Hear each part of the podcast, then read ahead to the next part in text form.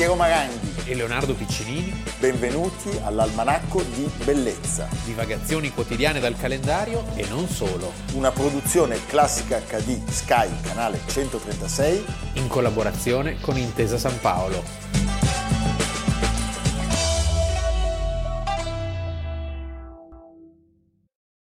Almanacco di Bellezza, 17 aprile, Leonardo Piccinini. Piero Maranghi. Oggi prima di iniziare la puntata con il primo contributo facciamo gli auguri a due persone che ci sono carissime.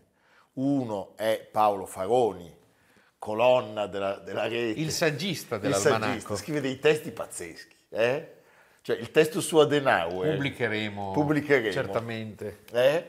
E Nicoletta Ceccolini, Eh, altra saggista. altra saggista. Sì. Di saggina.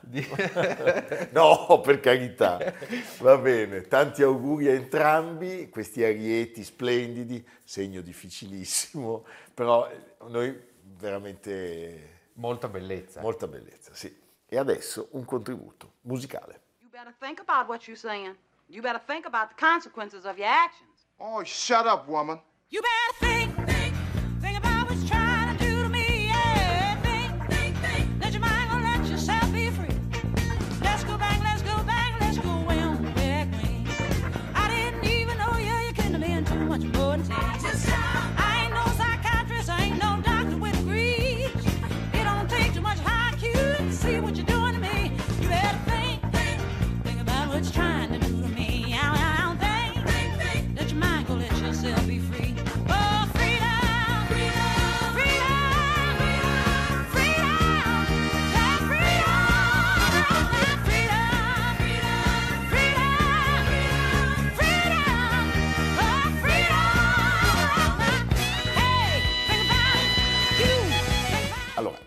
è veramente pindarico tutto questo, cioè usare la Franklin per parlare del Franklin, nel senso che lei, l'avete riconosciuta, è una delle protagoniste di quel meraviglioso film The Blues Brother, Sì. ma noi oggi Poi c'è parliamo... anche Franklin Delano. Roosevelt. Franklin Delano Roosevelt, noi parliamo invece di Beniamino Benjamin Franklin, che è stato veramente tutto, Sì, è tutto stato- e di più. È stato un personaggio centrale, forse l'americano più famoso del Settecento. Sì, ma anche uno dei più Perché- famosi di tutte le epoche. Sì, però all'epoca era veramente considerato il tipico americano, Eh beh, intanto sì. perché è un self-made man e poi perché è un illuminista, quindi è diciamo l'uomo perfetto di quel Certo. momento storico e anche l'uomo perfetto per eh, convogliare sulla causa americana il sentimento del vecchio mondo, Del vecchio mondo. della Francia.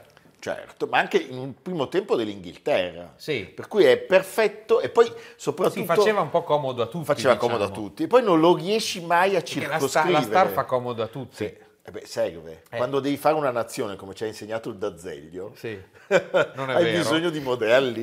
eh? Allora, lui nella vita, possiamo dirlo, è stato editore, statista, filosofo, scienziato, massone, donnaiolo, vegetariano. E soprattutto ha fatto Ha fatto l'almanacco, L'almanacco. l'almanacco di cui parleremo. Eh, certo. Il parafulmine, È un nostro il pa- collega. Il, parafulmine Sì. beh, e l'almanacco. Quindi è un nostro Sì, collega. noi ci diamo del tu, lui guarda la trasmissione, non so da dove, eh, non so se sia su, giù, al centro, ma vedremo. Perché ne parliamo oggi? Perché lui nasce il 17 gennaio del 1706 a Boston, Boston, Sì. ed è perfetto anche questo. figlio di un mercante di candele, ma non quelle della macchina, Sì. le candele. Quelle... Le candele, sapone, candele. Sì. E della seconda moglie di lui, pensate, era il decimo di 17 figli. Poverissimi. Povertà assoluta. Ecco, c'è sempre questa cosa che oggi si dice, eh sai, non si fa figli perché non si ha la certezza del domani, eccetera. Questi li facevano. In realtà, dove nei paesi più poveri si fanno figli come se non ci- Come conigli. Come conigli. Eh? E, e, eh, nel passato, come ci insegna la storia di questi personaggi, appunto, Molti, purtroppo. ma pensa a fare 17 figli una donna. È una bella No, dobbiamo verificare prova. però, perché forse alcuni erano figli della prima moglie, spero, che poi sarà morta di parto. Come, Ah. come minimo povera. Insomma, e comunque. si spegne il 17 aprile del 1790 A Filadelfia. Comunque, cioè, eh, capisci? allora, lui riesce in qualche modo a, a- a coltivare le sue passioni intellettuali, non riesce a studiare da prete, che sarebbe stato, sai, quando si è, si è in così tanti, qualcuno bisogna mandarlo in che è convento. sempre una sicurezza, e quindi si arrangia. Si arrangia e, amando molto la lettura, ha uno dei tanti fratelli che fa il tipografo, Sì. James. Lui impara a comporre gli opuscoli e a impostare i caratteri, che nelle tipografie di allora era un mestiere veramente molto Usurante. usurante. E a soli 12 anni vende i libri per strada, Per strada. lo strillone. Ma qua mi fa venire in mente qualcun altro. Certo. Eh? Vedevo gli aspirapolveri. Ho venduto gli aspirapolveri. Dopo che attaccavo i manifesti, Sì. va bene, comunque questa è un'altra storia.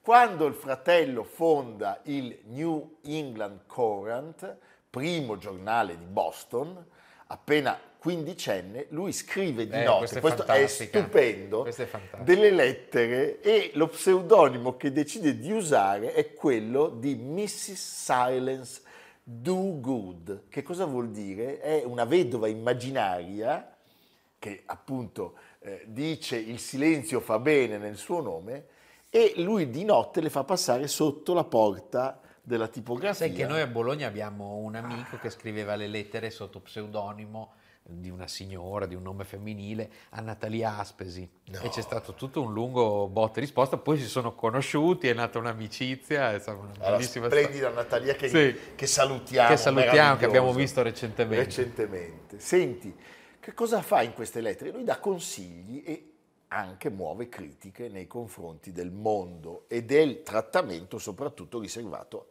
alle donne. E il successo Sì. è strepitoso. Sì, beh, diciamo quest'uomo ha l'intelligenza di intercettare il pubblico della sua epoca, di interpretare i desideri, le curiosità, gli interessi eh, dei suoi contemporanei. E certo, dopo 14 lettere, dopo una pressione pazzesca per sapere chi sia il vero autore, lui confessa, confessa. Sono io. C'è un problema. Il problema è che insomma era molto libera Sì, questa attività è certo. e soprattutto E il mondo puritano dell'America, che è sempre stata puritana, come vedete non Eh, cambia i nulla. padri fondatori. Esatto. E il fratello, che era il responsabile Editoriale, editoriale, eh, eh, va, in, va in prigione. Va al gabbio. E Lui diventa il direttore del giornale. A 16 anni. A 16 pensate. anni il fratello è È gelosissimo, gelosissimo ovviamente. E lo tormenta. Per Sì. cui lui a un certo punto dice: Sapete cosa c'è di nuovo? Vado a New York. Eh, cioè, comunque le città Nella grande giuste, mela. Filadelfia, New York, Sì. Boston. E dovete immaginarvi come l'indiano metropolitano del film Eh, sì. che arriva Midnight Cowboy. Esattamente. E cosa succede? C'erano già i grattacieli. Sì, sì. Lui mette subito incinta la figlia di un albergatore. Vedi? Mamma mia. Poi, L'inizio di una lunga serie era No, incontinente cosa- eh, però. eh. incontinente. Poi va a Filadelfia e incontra una donna, Deborah, che lo trova un tipo strano, ma che sette anni dopo sarà sua moglie. C'era il suo perché. Devo ammettere che la stufa non era delle più eleganti, ma perlomeno... Funziona, Amos, funziona! È ovvio! Senti, perché non ne facciamo un po' e le vendiamo? Le chiamiamo le stufe Franklin e chissà che un giorno... Sì, chissà che un giorno... Ma adesso, Ben, ti dispiace provarti questi? Dobbiamo lavorare. Ah. Sì, sì, sì, sì, bene. Possono andare? Se vanno. Ma, Amos, questa è un'idea grandiosa. Occhiali a doppio fuoco. per Diana. Bifocali. Apre una tipografia, va a Londra per acquistare i caratteri e le attrezzature per la stampa e però diventa anche, questo è fantastico, Un po' la cam- Raul Gardini. sì, un campione di sport. Sì.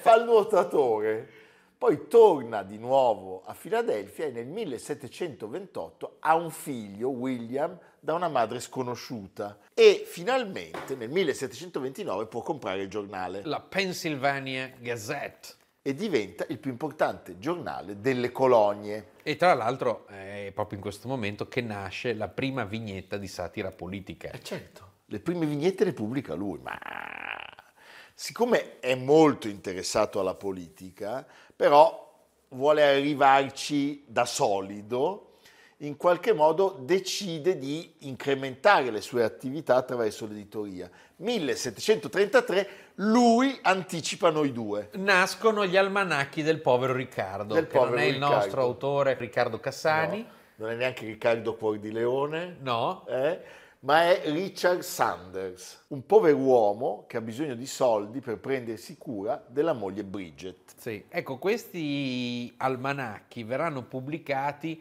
ininterrottamente dal 1732-33 al 58 per una media di 10.000 copie all'anno ed è un numero molto molto buono per essere opuscoli pubblicati Ah, certo. nelle colonie. Sì. Perché, eh, Gli alfabetizzati erano sei. sì, devo dire che tutta questa no, beh, vicenda... forse no, però. Devo dire che tutta questa vicenda e del carattere di self-made man così tipicamente americano eh, si deve proprio al fatto di essere in un luogo dove le briglie erano molto sciolte e l'invenzione era libera, cioè non eri costretto da un sistema No. così irregimentato. La fantasia trovava immediatamente eh, una, un Le seguito. praterie. Sì, eh, sì. Le praterie.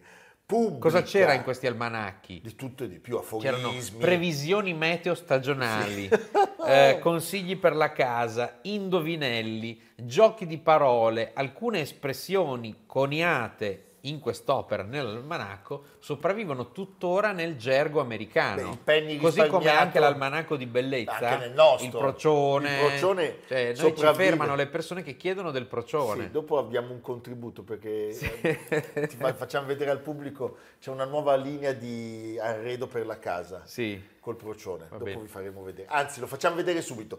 È un'interruzione così.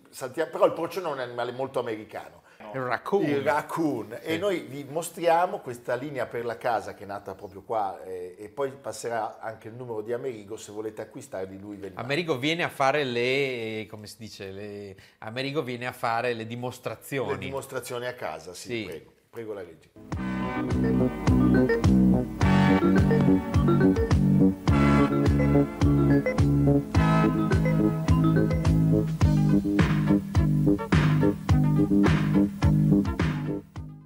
In tutto questo propone anche delle innovazioni, dei progetti molto ambiziosi, per esempio come pulire, pavimentare e illuminare le strade di Filadelfia, si batte per il risanamento dell'ambiente già allora, E nel 1732 fonda Philadelphia 2, Sì. che era di là dal è vero, dal è tutto vero. No, non è vero, Non è però, però vedi che Eh, quella lì è quella io roba credo lì. che il nostro adorato cavaliere sia contento eh, Sì, di questo sì, paragone sì, con gli facciamo Franklin. tutti gli auguri Eh, certo, di lunga vita. Nel 731 promuove la Library Company, che è sostanzialmente una biblioteca circolante della nazione. Che, che acquistava i libri, i dalla- dall'Inghilterra, che dall'Inghilterra. costavano molto. E poi ancora organizza, pensate, la Union Fire Company, cioè i pompieri, i volontari. indomabile. Eh, cosa- perché c'erano dei terribili incendi nelle città e costituendo nel 1943 l'American Philosophical Society, di fatto lui mette in piedi la prima società degli States che studia la filosofia. Certo. È straordinario. E poi ospedali, scienza. La stufa Franklin, La stu- come com'è fatta la stufa Franklin, È, Piero? è una stufa dove tu butti dentro dei procioni. no, non lo so francamente, non l'ho Ecco. ancora studiata.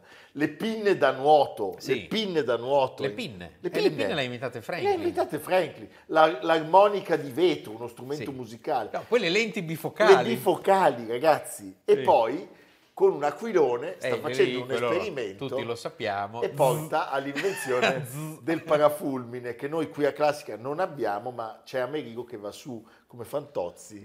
Ah, sì. Zzz, Va bene, un contributo. What have you done with these gentlemen from Massachusetts? Have you stolen these gentlemen from Massachusetts? There they are, all the way from Boston. Are they not a shame on their country? Are they not a disgrace to all civilized beings? Has not even the Reverend Ebenezer Slither declared them so? They have violated the fundamental rule of warfare, which is always to let the British win. Did they not pursue the British army with ungentlemanly haste after their cowardly victory at Concord? Must you be so extreme, Dr. Franklin? I'm an extreme moderate, Mr. Rutledge. I believe anybody not in favor of moderation and compromise ought to be castrated. And that all this should be sent down to the uh, to the Parliament, for they seem to need uh, how shall I put it? Stones.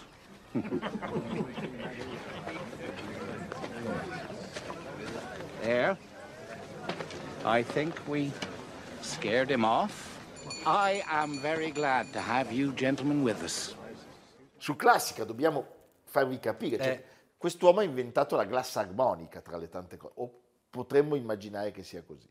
E poi, Leonardo, l'abbiamo detto, quando si consolida il patrimonio è il momento della politica. della politica, la politica per lui da metà secolo, dal 1750 diventa centrale e fa molti viaggi in Inghilterra per rappresentare non solo la Pennsylvania ma anche appunto le colonie che volevano maggior rappresentanza, che avevano delle rivendicazioni, la Georgia, il New Jersey, il Massachusetts. All'inizio lui è un eh, fedele suddito Sì, sì. della corona inglese. Eh, anche perché insomma aveva una certa Certo, ammirazione è per una- anche l'Inghilterra, una- un'aspirazione. per il diciamo. pensiero, la filosofia, lo studio, l'università inglese, la cultura inglese, ma c'è un momento molto duro in cui lui a quel punto non ha più dubbi da che parte stare ed è il 1765 quando Lo stampa... le colonie si cominciano a opporre duramente all'Inghilterra e, eh, e vogliono, eh, cominciano a voler liberarsi dal gioco inglese. E C'è un famoso affare, l'affare Hutchinson, Hutchinson, sì. cioè sostanzialmente quando eh, viene svelato il doppio gioco a favore dell'Inghilterra di questo governatore del Massachusetts, e, eh, che era stato naturalmente nominato dagli inglesi. A quel punto come abbiamo già raccontato, nel 1775 proprio a Filadelfia si costituisce il congresso delle colonie, nel 1776 la dichiarazione di indipendenza che poi finirà nella guerra, nella vittoria di Saratoga del 1777 che sarà il momento in cui la Francia decide di impegnarsi. Cosa succede nel frattempo? Che lui è già a Parigi lui a va in quella Francia data. come ambasciatore. Va in Francia come ambasciatore e riscuote un consenso enorme tra tutti i filosofi. Il re Luigi XVI, Luigi XVI. ancora lì sta lì sul chi va là, dice vediamo come va, perché dice Eh. io non so se impegna, non lo riceve a Versailles. No. A Versaglia, come si dice, no. non lo riceve perché eh, per lui è un problema, sai, dice, comunque è una guerra, vuol dire fare la guerra agli inglesi. Eh, però nei salotti della jeunesse dorée parigina lui è richiestissimo anche perché aveva un discreto successo tra le signore. Eh sì, no. Sappiamo che la moglie di Necker, Louise Suzanne Curchot, che è la mamma della la futura Madame, Madame de Stael. che scapperà in Svizzera appena le cose si mettono male, eh, lo adorava e ne faceva il protagonista del suo salotto dove c'erano tutti i grandi illuministi. E eh, Lafayette è uno dei primi che di sua spontanea volontà arma una nave e parte con un contingente a favore degli insorti americani. A quel punto il re dice: Ma chi sono io? Secondo Lafayette? E allora anch'io. Allora anch'io, anche perché vedi che appunto Saratoga, migliaia di inglesi si arrendono a- a- agli americani e la Francia interviene. Eh, certo. E lui viene ricevuto a Versailles. Va bene, senti, lui diventa, una volta tornato in America, anche il presidente del consiglio esecutivo della Pennsylvania e partecipa alla convenzione costituzionale firmando la Costituzione stessa. E poi c'è un ultimo intervento importantissimo. Uno dei suoi ultimi atti è la stesura di un trattato antischiavista nel 1789, quindi vediamo quanto diciamo, gli stati no, eh, del nord fossero su questo a- avanti, Avanti. rispetto a una parte del paese. E muore il 17 aprile del 1790, a 84 anni, e il suo celebre aforisma, che è anche un po' il motto dell'almanacco, un investimento nel campo della conoscenza paga i migliori interessi. Quindi Ma è perché, scusa, noi siamo alla canna del gas?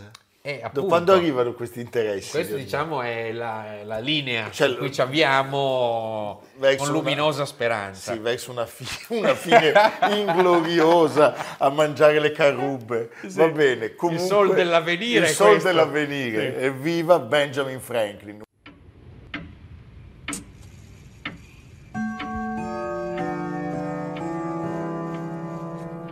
On January 17, 1790, Benjamin Franklin marked his 84th birthday.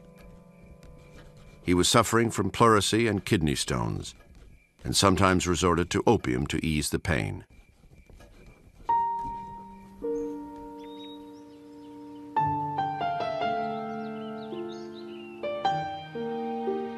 In early spring, Ben took to bed. After eight decades, America's marvelous guiding spirit was fading. Among those surrounding Ben during the final days were his daughter Sally and his grandson Temple. Ben's old friend Polly Stevenson, now a middle aged mother, came from England to see him off. Benjamin Franklin died on April 17, 1790. His funeral procession would be a testament to the ideals he had lived by. Franklin was the exemplar of tolerance above all.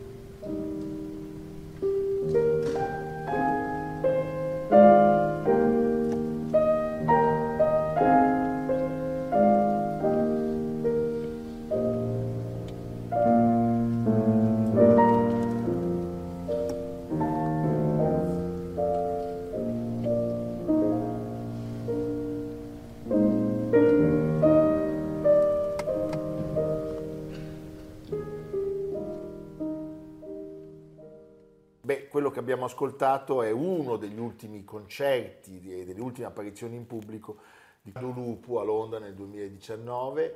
Brahms, l'intermezzo opera 117 Fa piangere, eh. Fa piangere.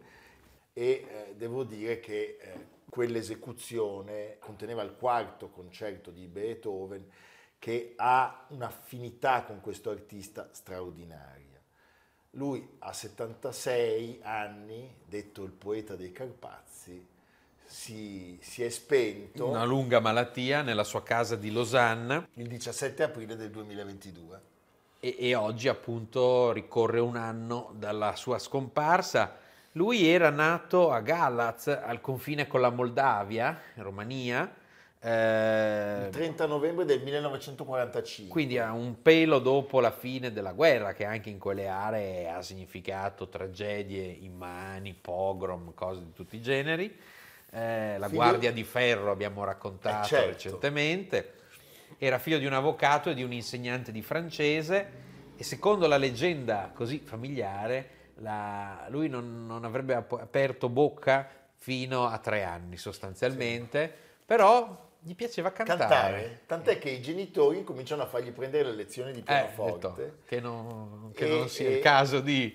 e lui sognava di diventare compositore, Sì. tant'è che a 12 anni fa un... eh, Apre bocca, no. No.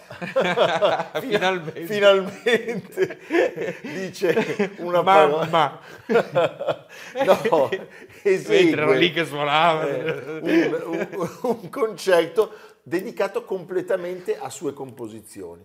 E poi arrivano dei personaggi stupendi nel suo percorso eh, didattico perché lui studia con Florica Musicescu, Nome, nome. eh, perfettamente, che è la capostipite della moderna scuola pianistica rumena, una grandissima scuola, eh, che aveva avuto tra i suoi allievi anche Mindru Katz e soprattutto l'in- l'infinito Dinu Lipatti. Ma eh, il mondo musicale è completamente cambiato e, E da lì, dalla Romania, ci sono Invece due di strade. andare in Francia- Ci sono due strade. Puoi andare come Lippatti da puoi Cocteau- andare verso ovest. Da Cocteau, dalla Boulanger. Oppure, se, se diciamo la strada anche più facile perché sei Beh, da- lì gravita, sei già dentro, sei già dentro l'impero. qui l'inferno, l'impero, capisci? Eh, Sovietico. C'erano ancora gli ultimi cascami di un mondo meraviglioso Sì. rimasti. Lui va da Neuhaus, che abbiamo Sì. citato pochi giorni fa, e con Co- Richter, come altri grandi, insomma, eh, meravigliosi pianisti che erano stati allievi di Neuhaus. Richter Gilels, anche lui è uno degli allievi. E se lui è un poeta del pianoforte e un pittore della tastiera, così l'ha definito Piero Rattalino nel 1999, lo deve un po' agli insegnamenti di Musicescu. Una volta che un pianista conosce il suo mestiere, non sarà soddisfatto finché i suoni che produce non avranno la giusta qualità e relazione con ciò che sente nella sua immaginazione. E un po' a Neuhaus che diceva, Poiché la musica è un'arte sonora, stupendo, il compito più importante, il dovere principale di qualsiasi esecutore è lavorare sul suono. Il suono deve essere rivestito di silenzio, deve essere custodito nel silenzio come un gioiello in una custodia di velluto. È merav- Beh, meraviglioso, Che meraviglioso. poesia. Lui non parlava mai in No. pubblico, ha dato pochissime interviste eh, e... eh, Era quasi di- diffidente, era, era Sì. timido e gentile, lo raccontano. Io ho avuto la felicità di cenare due volte Ah, con dai. lui in tête à tête. Ma veramente? Lui moglie, Barenboim e moglie. Ah, ecco. Perché era lui, lui e Eh, Daniel amicissimi. Erano amicissimi. Una cultura stupenda e soprattutto un uomo spiritosissimo. Cioè, abbiamo riso tantissimo. La moglie fantastica. Una moglie che in qualche modo ricorda Elena Barenboim, Bashkirova, e delle serate memorabili. Avevamo ascoltato un'esecuzione stupenda della terza sinfonia di Bruckner. Infatti, tu- ricordo infatti ci sono dei ricordi di lui come, a parte la gentilezza, di uomo molto divertente. molto divertente. Molto Anche se l'aspetto così senza Sì. sentirlo, da solo da vedere, Lo- l'orso. era il pope Sì. eh, no? Dei Carpazi appunto. Eh, lui in un'intervista, una delle rarissime interviste, ha confidato che il lavoro su un nuovo spartito musicale, questo già lo vedi quando lo ascolti, incominciava con la sola lettura, seduto in poltrona, cioè lontano dalla distrazione della tastiera del pianoforte. Quindi cercando di trovare la propria voce tra le righe del pentagramma. E devo dire che ascoltandolo il suo è un suono particolarmente limpido, eh, che, che ti rimane impresso, cioè sono delle esecuzioni stupende. Stupende, il suo Brahms, il suo Beethoven, Schubert. Schubert, Schubert. Impromptu. Eh, poi capaci di resistere così al passare del tempo e delle mode e devo dirti quando lo ascoltavamo in concerto a Milano tantissime volte per esempio era meraviglioso perdersi anche nella sua postura strana eh, Sì, lui- perché lui si sedeva su una sedia normale, Normale, non, sullo, non sullo sgabello di, di- di- c'era qualcosa di magico. Sono quei pianisti che in una loro certa apparente goffaggine in realtà ti seducono e, e poi ti portano via, vai, vai, per la loro naturalezza, Stupendo. perché lui aveva una sua naturalezza, lui ha suonato con tutte le più grandi orchestre, Berliner, i Wiener, appunto alla Scala, diretto da Barenboim, Bernstein, Giulini, Muti. Karajan ha debuttato a Salisburgo con Karajan nel 78 con i Berliner. Ricordiamo anche che vince il concorso Van Cliburn, di cui abbiamo, Abbiamo parlato qualche giorno appena fa. parlato, e, e nel 69 invece l'inglesissimo concorso di Leeds. Certo. Poi è strano che un personaggio così restio, diciamo, alla pubblicità Certo. fosse uno da si concorso. esprimeva con la musica. Si esprimeva solo con la musica. Beh, come già da bambino, peraltro. E con la È simpatia. rimasto quel bambino. Abbiamo parlato di Mozart, Beethoven, Brahms, ascoltiamolo in Mozart.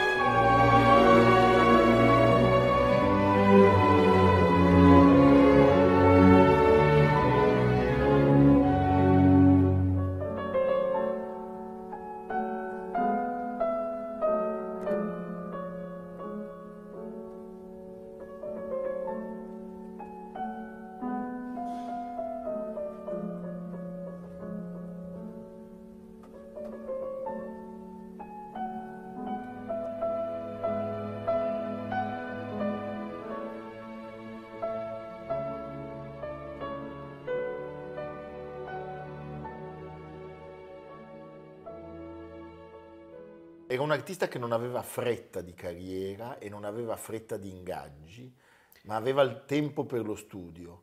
Si professava autodidatta, diceva che i suoi unici due riferimenti imprescindibili erano Furtwängler e Toscanini. Stupendo. Beh, mica due...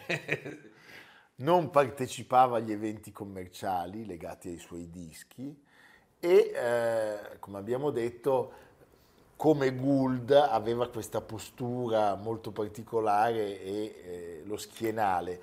Lo schienale diceva anche perché gli... A una certa distanza dal pianoforte, Sì. è come se stesse in una conversazione. Lui diceva lo schienale è perfetto per mantenere la, la perfetta dinamica nelle mie esecuzioni. Aveva, come altri due eh, pignolissimi, maniacali esecutori, Michelangeli e Zimmerman, la convinzione che solo un certo tipo di pianoforte fosse adatto al suo modo di suonare, dolce sugli acuti e caldo e dettagliato nel registro basso. Ma non era così ossessivo No. come il tasto di... Sì, eh, il, pianoforte è malato. Eh. Ah, è malato, 50 persone intorno. Questo era Michelangeli. Sì, Non è quindi un, un integralista, ma è un selezionatore che ha scelto sempre con estrema cura il proprio repertorio. Che Poi c'era è- la manager americana Vabbè, certo. che decideva eh, lei sì. anche. Jenny Vogel. E eh, lui diceva non voglio fare più di 50-60 concerti all'anno, ma per salvaguardare i tempi di preparazione la qualità E anche il sonora. recupero dopo l'impegno, perché insomma lui eh, ci metteva tutto se stesso, quindi c'era una certa fatica da cui doveva riprendersi. E, e- e poi ecco, era molto autocritico rispetto alle sue esecuzioni e anche ai suoi concerti. Poco fa abbiamo ascoltato Mozart, l'ultimo, ultimissimo concerto di Radu Lupu si è svolto a Lucerna, lui ha eseguito il K488 di Mozart e poi ha concesso al pubblico un bis con eh, il violoncellista, in questo caso direttore, Steven Hisserlis, che eh, ascoltiamo insieme per congedarci da questo magnifico artista, Radu Lupu. Radu perché era sì, a schivo. Di rado, sì, di rado. E Lupu perché Era il lupo. dei Carpazi. Applausi scroscianti per questo magnifico artista.